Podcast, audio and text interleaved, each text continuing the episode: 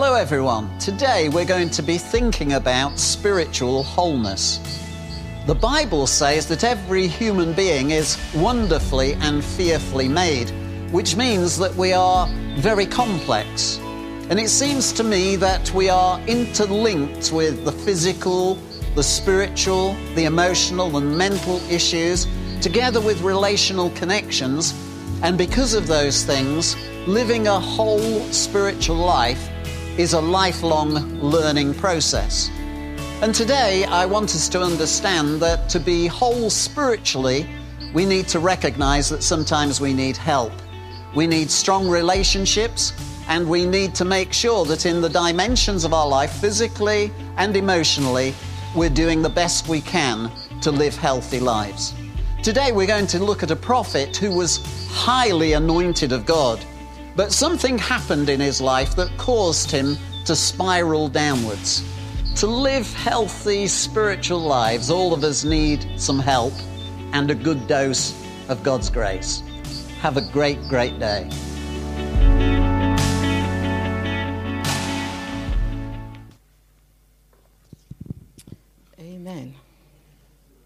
I think what we will probably try and do um, during the week is circulate. There was um, a few last sometime last year. Howard came, and he spoke to the whole church, and there was a letter that we sent round at that time to share with everybody. So we'll probably send that round again because that might be useful for when people are praying.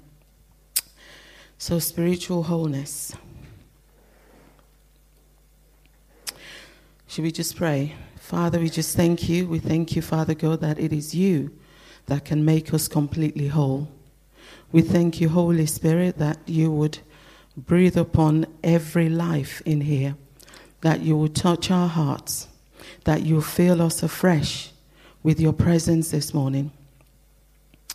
We give you praise, Father. We just thank you. Thank you for your goodness, Lord. In Jesus' name.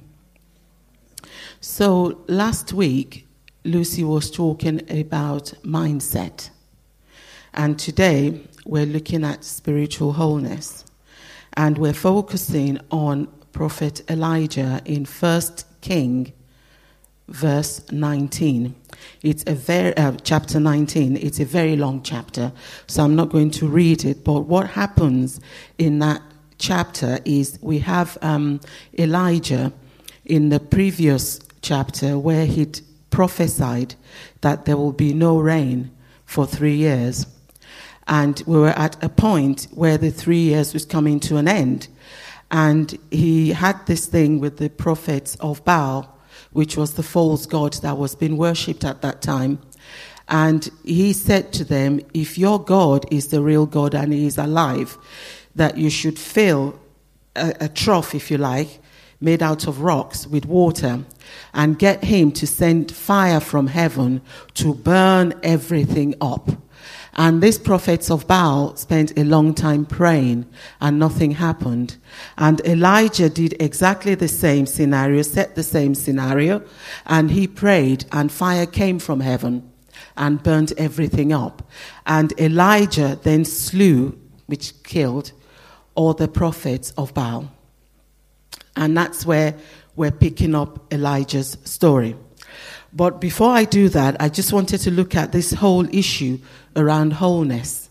Um, I looked at it in the dictionary and it says it's the state of forming a complete and harmonious whole, unity, the state of being unbroken or undamaged. At the time when we pick up Elijah's story in chapter 19, he was in a really desperate situation. And in terms of his spiritual wholeness, spiritual wholeness is connected to our physical, emotional, and relational wholeness. And we all know the Bible says that we are a spirit, we have a soul, and we live in a body. And if something affects one of those, you can't have that wholeness. It's a bit like an egg. You've got the shell, You've got the white, you have the yolk. If the yolk inside is rotten, then the whole egg is not in unity. If the whites around it isn't functioning properly, the egg is not in unity. If the shell is broken, the egg definitely is not in unity. So, spiritual wholeness. When we think about spiritual wholeness, there's a danger to think about it about something up in the clouds. But it isn't. It's actually being at peace. It's about having God's joy in your life. It's about knowing that you're loved beyond measure. It's about understanding that because God loves you, you can love yourself. Because when you're doing that, it would cause you to look at your life differently. It would cause you to communicate differently. It would cause you to be filled with a renewed zeal to be all that God has called you to be. But oftentimes, we find ourselves in situations that take us by surprise. Perhaps you've been to the doctors and you were expecting to be told that you're perfectly healthy but then they come up with a diagnosis that you weren't expecting. And you're shocked to the core, and everything seems to be scattered all over the place.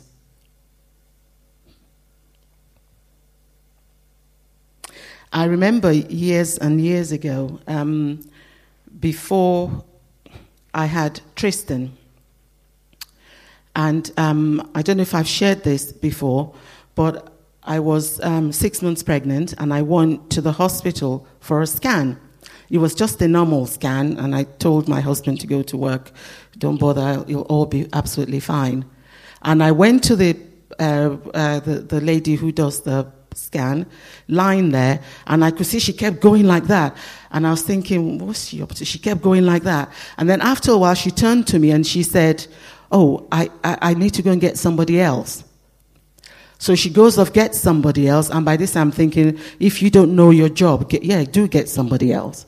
So anyway, she got, so she got somebody else to come in who was a consultant who looked on the thing and did the same thing. And the woman, the consultant then stopped and turned to me and said, I'm afraid there is no life there. I was six months pregnant.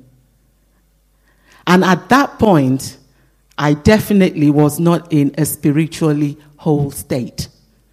Mentally, physically, emotionally, I definitely wasn't. So, as we talk about Elijah's life and what happened to him in that particular time, I want you to be casting your minds back to where God has brought you from. Where you have had things happen that have completely shattered who you thought you were, and how whole and together you thought you were.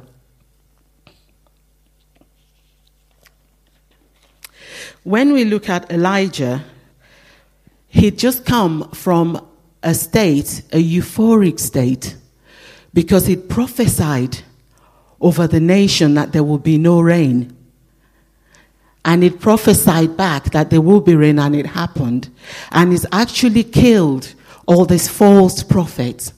So you can imagine the state of his mind. He must have been really in cloud nine on top of that mountain, a bit like those um, football fans when their team wins a cup. The energy, the excitement, they're in just free flow, abandon every restraint. But you see, for us as Christians, as God's children, that is the very time that we need to be vigilant. That is the very time when we need to be sober in our thinking. Because what happened to Elijah is mountaintop experience. He then gets a message from Jezebel, who is the wife of King Ahab. And what did she say? She said to him, basically, she's going to kill him. And I can just imagine Elijah's state of mind where he's up there and then he gets this fiery dart that you are going to die.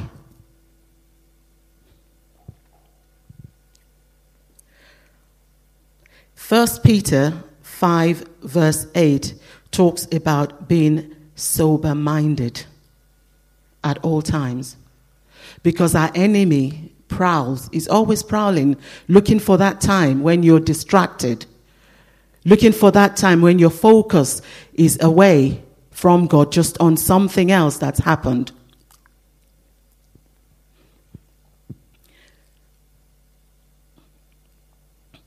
The words spoken by Jezebel hit the core of Elijah's being.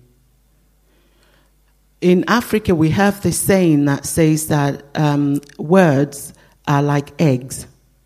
Once you have broken them, you can't bring them back again. You can't because it's gone. And the words that she spoke to um, Elijah at that time created a reaction in him. Because I don't know, the Bible does say that the words of our mouth, we can speak words of life or death. And it doesn't really matter who you are, the impact of the words will still be the same. I'm sure there's some people sitting here this morning where you have had people speak over your lives. It could have been a parent. I've heard parents talking about their children and saying that one is never going to get very far because they never listen. That one is going to get pregnant before she's 14 because she doesn't do da da da. Or this boy is going to end up in prison if he doesn't do ABC. Those are very negative words. And when they're spoken over people, even if you don't in your ears clock it, your spirit does. And sometimes words that we speak dictate how far people go in life. Because I've heard stories of people when they were in school, when the teacher would look at them and say, Well, you might as well just go and work in a shop. Because you're not going to get very far. I've heard testimonies of people who were told when they're at school that because they're, they're slow in catching up, they're not going to amount to anything. And some of them are actually doctors now and doing fantastically well.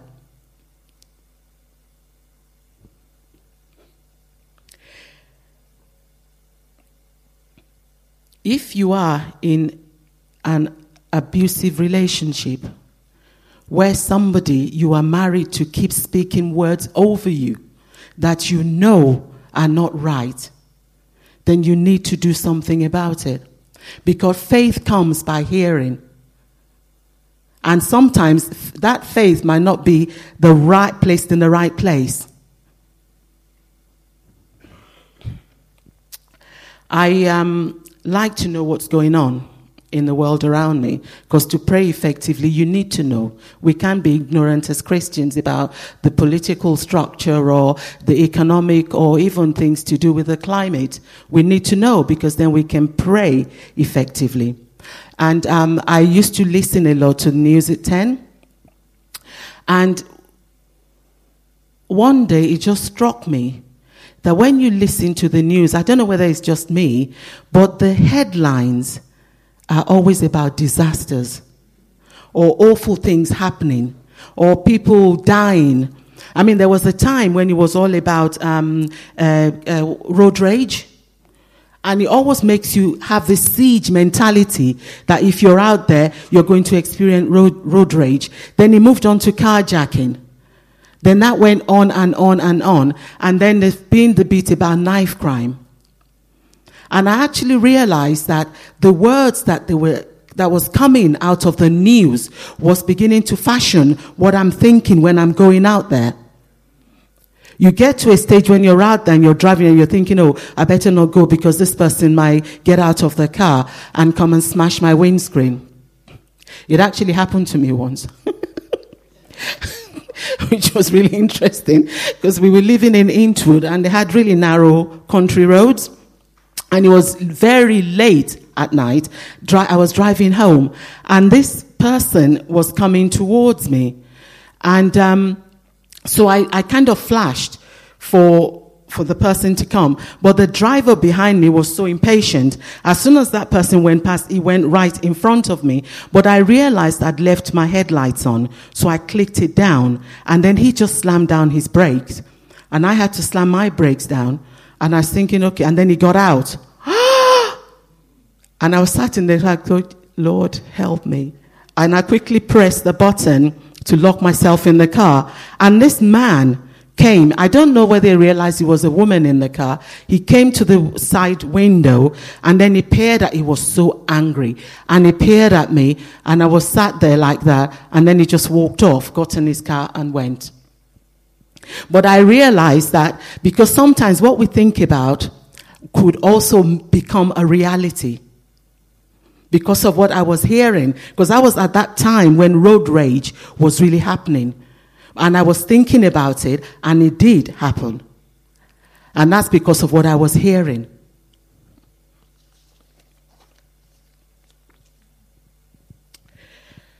So Elijah was threat- threatened with death, which made him fearful.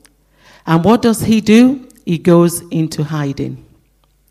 I know people, um, a few years ago, we used to do healing on the streets. I don't know who, who was here then, but we used to go out on a Saturday and pray and preach God's word. And one particular Saturday, I spoke to about three different people who used to be Christians. And they left the church because of words that people had spoken over them. One was because someone told her because she was a woman, she could not be a leader in a church and she never went back to church. And I just want to encourage us as God's children don't ever leave your father's house because of a word that somebody speaks over you. Because when you do that, you are giving the enemy easy passage.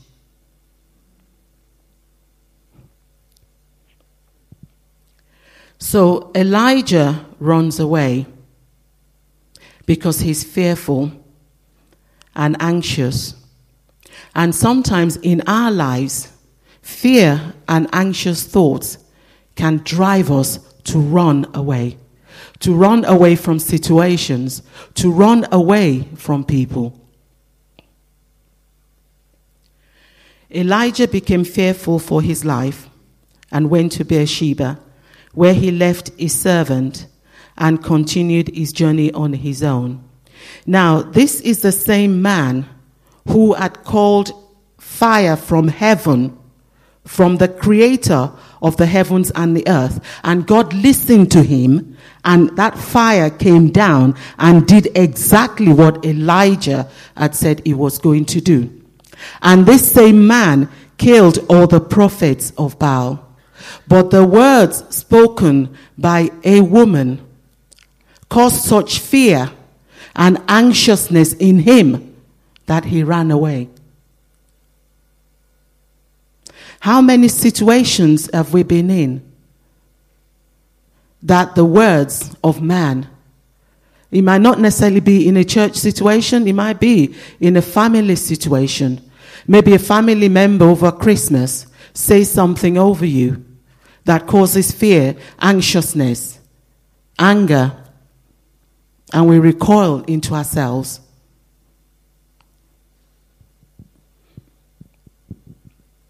Elijah completely lost perspective. And that's what happens when we're in a state of fear and anxiety. We lose perspective completely. I was talking to you about that experience of going to the doctors.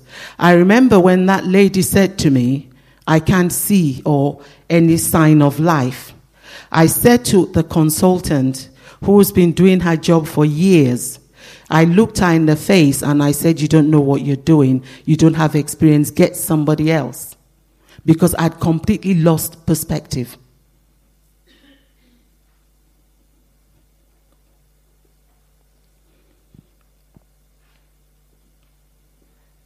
Negative fear, what Elijah experienced, can bring, can have a damaging impact on us physically, mentally. You hear doctors talk about people not getting stressed because when you're in a, a state of fear, you are stressed. When you're anxious, you are stressed.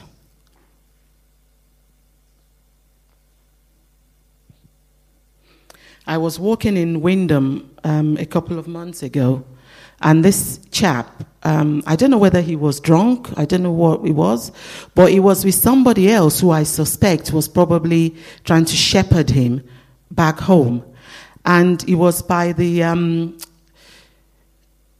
the insurance, there's an insurance place just as you go into Wymondham.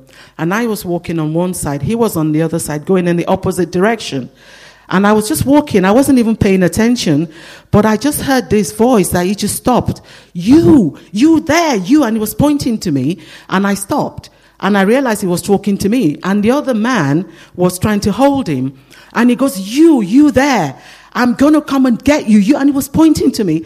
And at that moment, because I was in my own world just thinking, the first thing I could think of was to get into the hardware shop. and I got into the hardware shop, but as I walked in, I could feel my body temperature was right. That was stress. And I got into the hardware shop and I was looking around for a blunt instrument. I am a woman of faith. I will remind you. And I was looking for, because I thought if he comes near me, follows me in here, I'm going to hit him with this. And, and, and, the man in the shop, because I go in there quite a bit to get stuff. So he said, Oh, you looking for anything in particular? So I just, I, when I started like I realized the stupidity of what I was doing. And then I laughed. So I said, No, I'm just browsing in a hardware shop.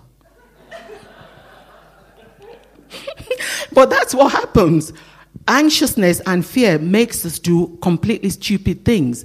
But you see, there is also a positive aspect to fear. Because it causes our senses and awareness to be heightened, keeps us alert, and makes help us to prepare better. Some examples of positive fear is the fear of the Lord. Because the book Proverbs says that the fear of the Lord is the beginning of wisdom. When we're crossing the road, the fear of being hit by a car causes you to stop and look left, right before you cross. So, Elijah, what he failed to do when he heard those words that created that reaction was actually to cast those words down. Because you know, when we hear words, they build something, a picture in our minds. So, um, I, I, I did, um, I've got to say this. I did a video recently that when I looked back at it, I thought, my goodness, girlfriend, what's happened to you there? Because I looked a lot bigger than I really am in. And I was thinking, and I was sitting there looking at it, and as I was looking at it, this imagination was building up in my mind. Oh, you're gonna get fat, and you're gonna get so fat, and you're gonna get so fat. And I had to think, whoa, stop right there. And I had to straight there and then cast it down. But sometimes we don't do that. We let those words, because they seem harmless to start with, so we let them fester. They take root. And before we know it, we're beginning to act it out. And that's what Elijah should have done. He should have looked at that, those words, and remembered the God that he serves and spoken to those words and brought them right down. But he didn't. The Bible reminds us that we have the mind of Christ. That is what the mind of Christ would do. He would look at those words and bring them down because they have been spoken. And when words are spoken like that, if you don't counteract it, then you're just laying back for it to come in and make its home in your heart. Evil words are vain imagination because they're not real. They masquerade as the truth, but they are not real. Jezebel told Elijah, I am going to kill you. The same God that brought fire from heaven the same God that listened to Elijah's words when he said there will be no rain for three years. The same God that listened again when he said there will be rain could have actually done something if Elijah had stopped and thought, no, hold on a minute, you are mere mortal. You see, um, one thing I decided a long time ago, you might not believe this, but I used to be the sort of person, if, I, um, if there was a fallout with somebody, I would stay in bed all night worrying about it. Did I help them? Did I do this? Did I do that? And that became a pattern. And what I realized through that was that the fear of man was beginning to override the fear of God in my life. And I made a decision that is going to change. Because when I looked at man, I realized that actually we're just dust. It doesn't matter how powerful we look. It doesn't matter how beautiful we look. It doesn't matter how together we look. At the end of the day, when the time comes, to dust we came and to dust we will return. So where, why do we fear man? Because that's what happened to Elijah. He was afraid of Jezebel. She was only dust. We're better being fe- fearing our creator than fearing the created. It is liberating.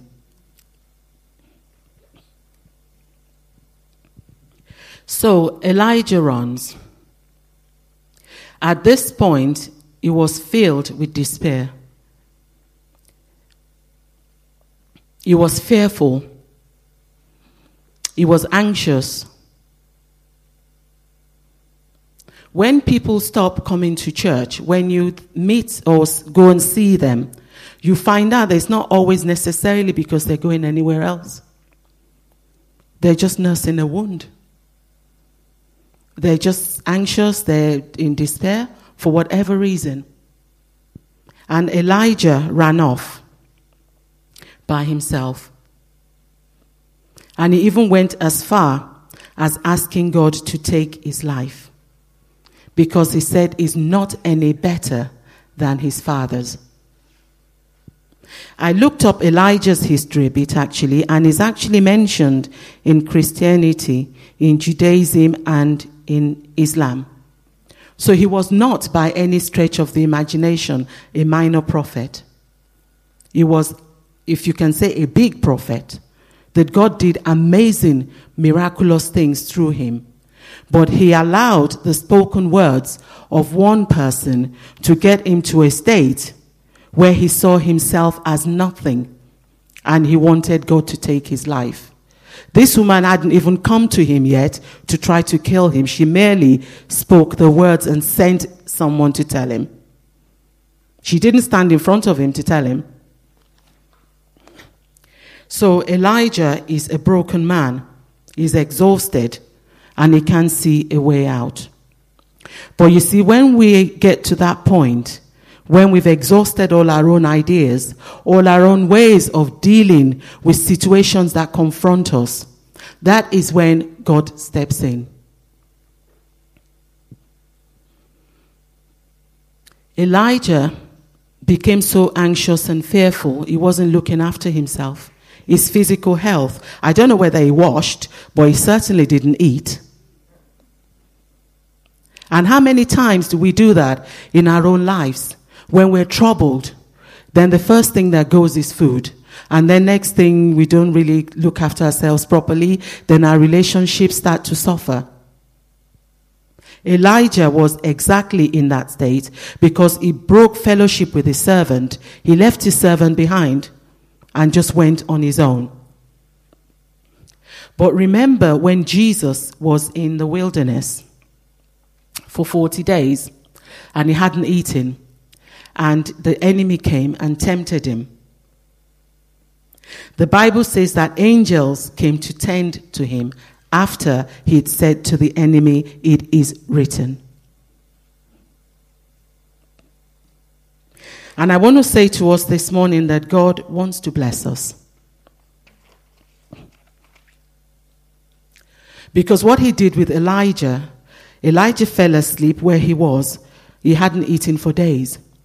And an angel came and woke him up and said, Sit, eat. Now, you would imagine at that time that God would send some miraculous healing and, you know, do all sorts of things to Elijah's physical body and, you know, and his mind and just, you know, there'll be like a flashing light. No. He sent an angel to feed him because his physical body needs sustenance. Because that is part of being spiritually whole.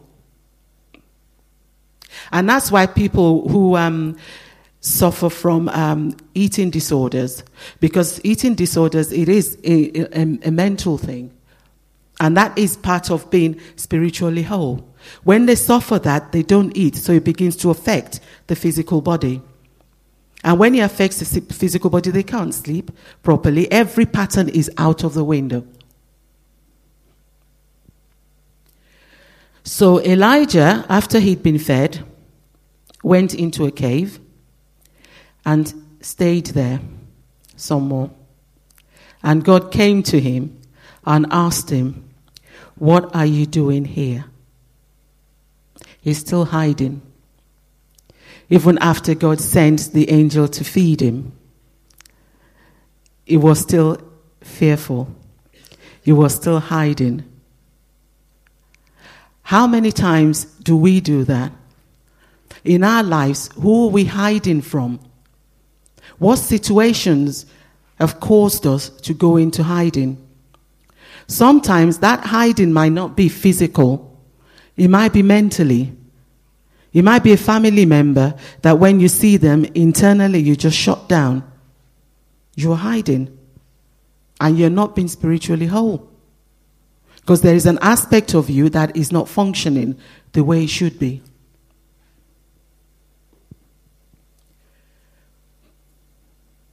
God wants us in a place where we are spiritually healthy because we know, really know that He loves us just as we are. Because that is, you see, understanding that God loves us would cause us to love ourselves. Because when you look at yourself and you think, with all my stains, He loves me, well, what is there not to love? It would cause you to start to look at yourself and love you. And when you love you, you can love the people around you. And when you're at that point, you then feel bold enough to go before Him because He loves you. It doesn't matter what you did yesterday, He loves you. You can go boldly before Him. You can pray. You can just talk to Him. You can have that fellowship with Him. That is spiritual wholeness. When nothing comes between you and God. So, how do we, as a body, apply this in our day to day lives?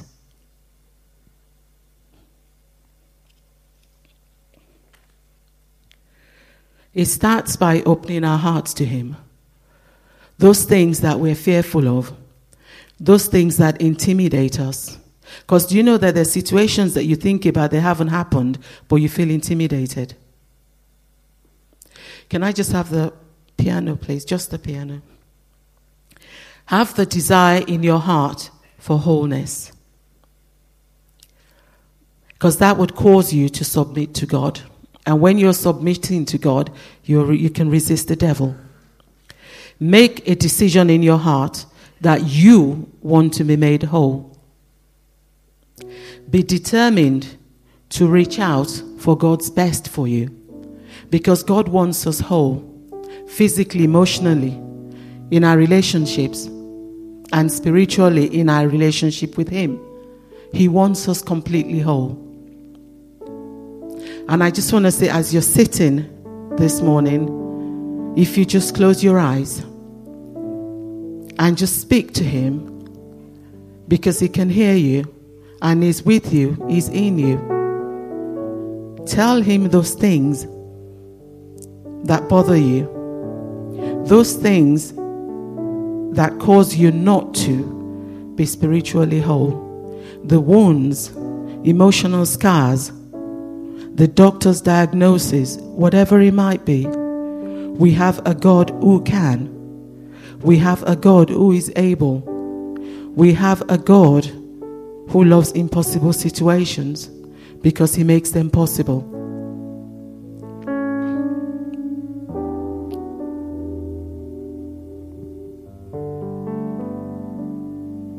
If you're here this morning and you have never given your life to Jesus, you need to do that for Him to come in and make you whole. We're just going to have the um, salvation prayer up. And we're going to read this together. Thank you, God, for loving me before I ever loved you. Thank you, Jesus, for dying on the cross for me. Thank you that I can get connected to you now because you are alive today. I admit that I have lived my life without you and have messed up. I ask for your total forgiveness and I commit myself to you. Help me to submit my life to your teaching and direction from now on. I receive you into my life and ask you to fill me with your Holy Spirit. Amen. With our eyes closed, if you've said this prayer for the first time, can you just give me a little wave because we would really like to meet you with you after the service? Or if you've said it as a recommitment of your life to Jesus, we want to rejoice with you.